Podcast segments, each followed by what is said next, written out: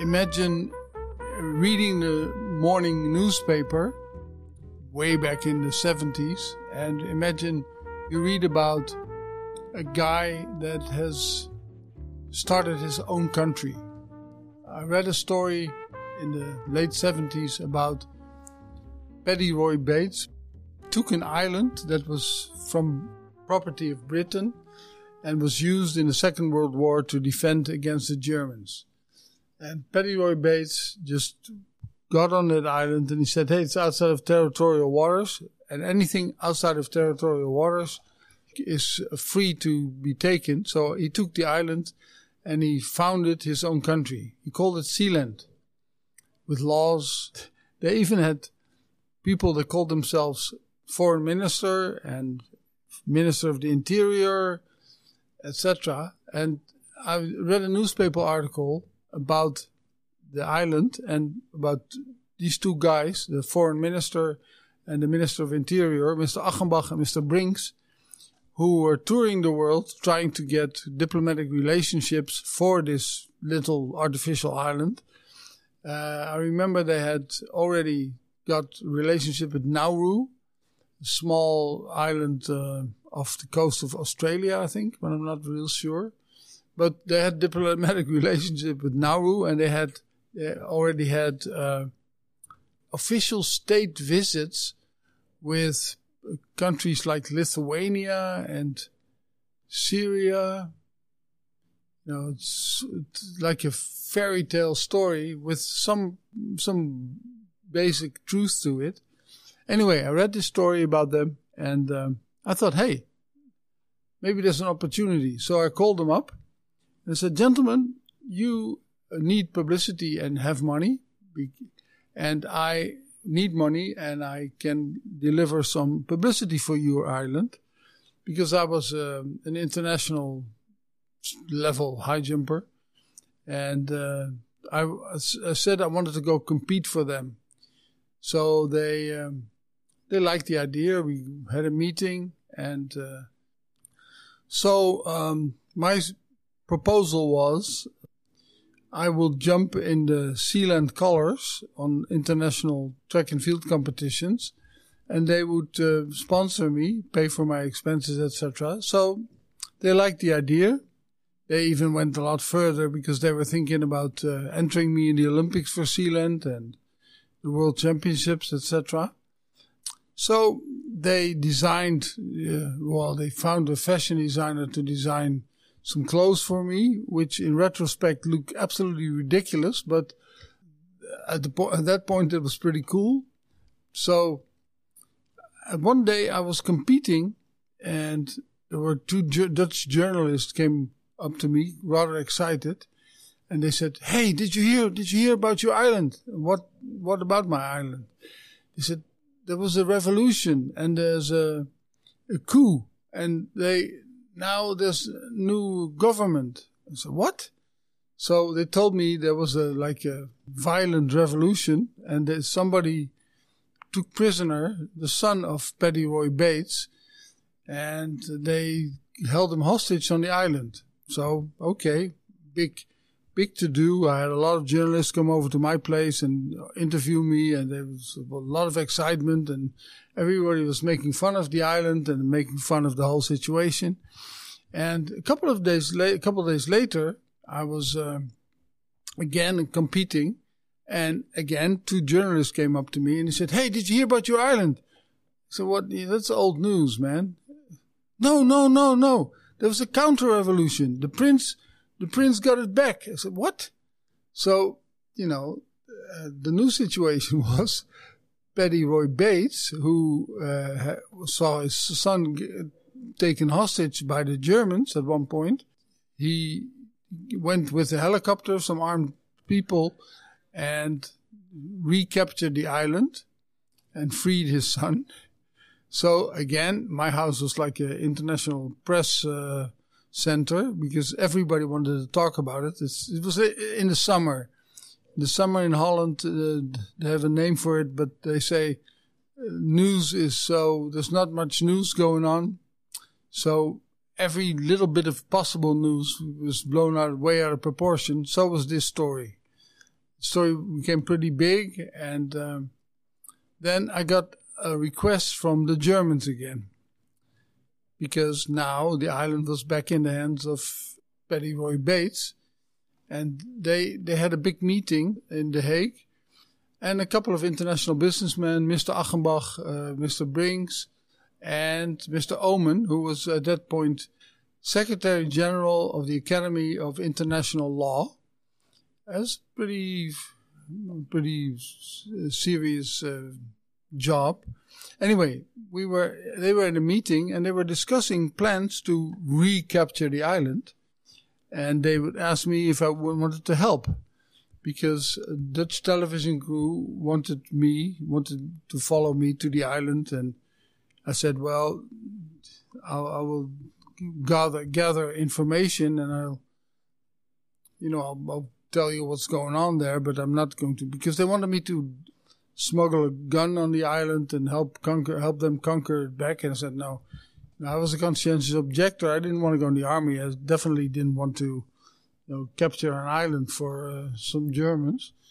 But uh, so I went to the island with a, a journalist crew from the newspaper De Telegraaf. And uh, we went on uh, with the helicopter together with Paddy Roy Bates' wife. Very, very attractive lady.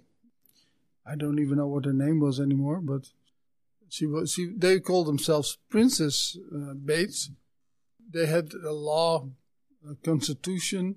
They had license plates. They had passports. They had stamps. They had uh, coins. And uh, so we went to the island with a helicopter. And uh, strangely enough, there was, you know, we boarded in England and we were allowed, they were allowed to bring guns on board, which uh, definitely nowadays they think that's impossible. But in those days, you know, the bodyguards with guns and uh, so when we got to the island, it was the first time I've, I've been to the island, and I met Betty Roy Bates. Now, the Dutch have a rather in, in those days had a rather stereotypical uh, bad view of Germans, and I myself loved British culture and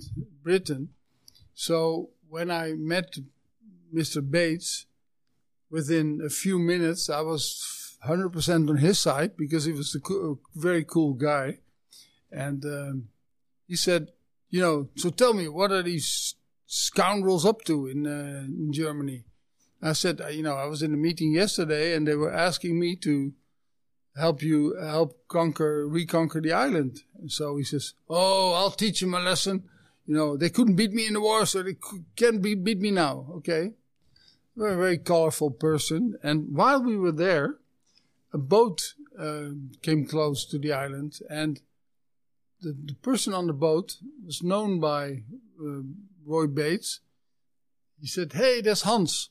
Hans was Hans Lavaux, and he was on the boat, and he was there to try to uh, no, he was there to pick up the hostages that Paddy Roy Bates had taken.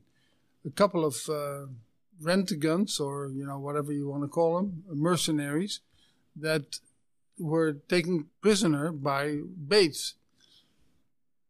And this Hans Lavaux was supposed to come pick him up with a, you know, small boat. Bates knew that uh, uh, Lavaux's brother was one of the people that tried to recapture the island and that I had a meeting with the day before. So Bates greeted Lavaux in a friendly manner. Hey Hans, what's up? Come up. So the guy came up. There was a big ladder. He climbed on the island. And the moment he climbed on the island, one of Bates' guys just pulled a big gun and aimed it at his head, at Hans Lavaux's head, and just, hey, you're arrested well, that shocked everybody, including me. You know, these guns looked very frightening.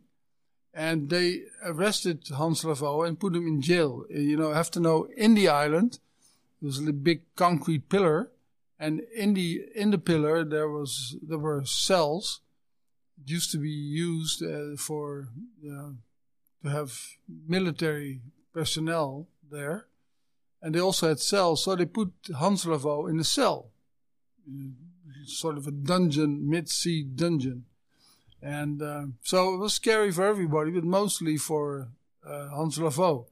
Oh, one interesting fact that was there, uh, while you know at the first coup, the first takeover, they the Germans had sent a lawyer along, and we're talking, you know, somebody who looked really looked the part, you know, three piece suit, um, very very distinguished guy, but in the capture in, in the recapture by he was roughed up a little bit because you know Paddy Roy Bates' son, you know, he was, you know, they took, they conquered the island with violence, and there was a lot of fighting and recapturing. There was also a lot of fighting, and this lawyer, Putz, his name was, he was scared shitless. He was, uh, and Paddy Roy Bates really enjoyed using that because, okay, one of the reasons Roy Bates was so angry at him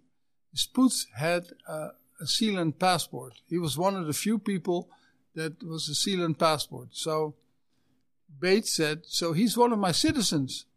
And he revolted against me. So I have all the right to do what I want with him. It's my, my land, my island.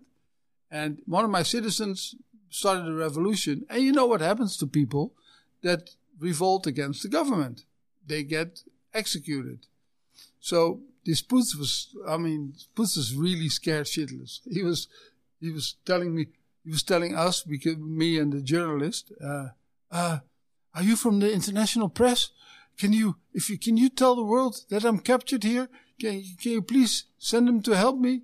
And, uh, you know, and he gave us, uh, all, he gave us all kinds of written documents, you know, that he was innocent and that, you know, trying to, uh, excuse him. And it was, but, you know, Bates told me, you know, jokingly, he says, you know, we sentenced him to death in a court martial. And then he, he winked at me. He said, yeah, of course we don't do that. You know, it's just fun to see him this scared, this asshole. So, you know, we knew it wasn't going to take place. It's quite funny to see, you know, knowing that it wasn't as serious as they look, made it look. It was funny to see. So we went back to England with the helicopter and with a lot of demands from Putz, the lawyer, from the, the mercenaries that were still on the island, from uh, Hans Lavaux. And we were asked to go talk to, um, to our Minister of uh, Interior, Minister of Foreign Affairs, and, you know, through the relations uh, of the, the newspaper people, I actually talked to the Dutch Minister of Foreign Affairs who said, hey, they went there. You know, it's a foreign country. They went there. It's their responsibility. We can do nothing about it. So that's about the story until then.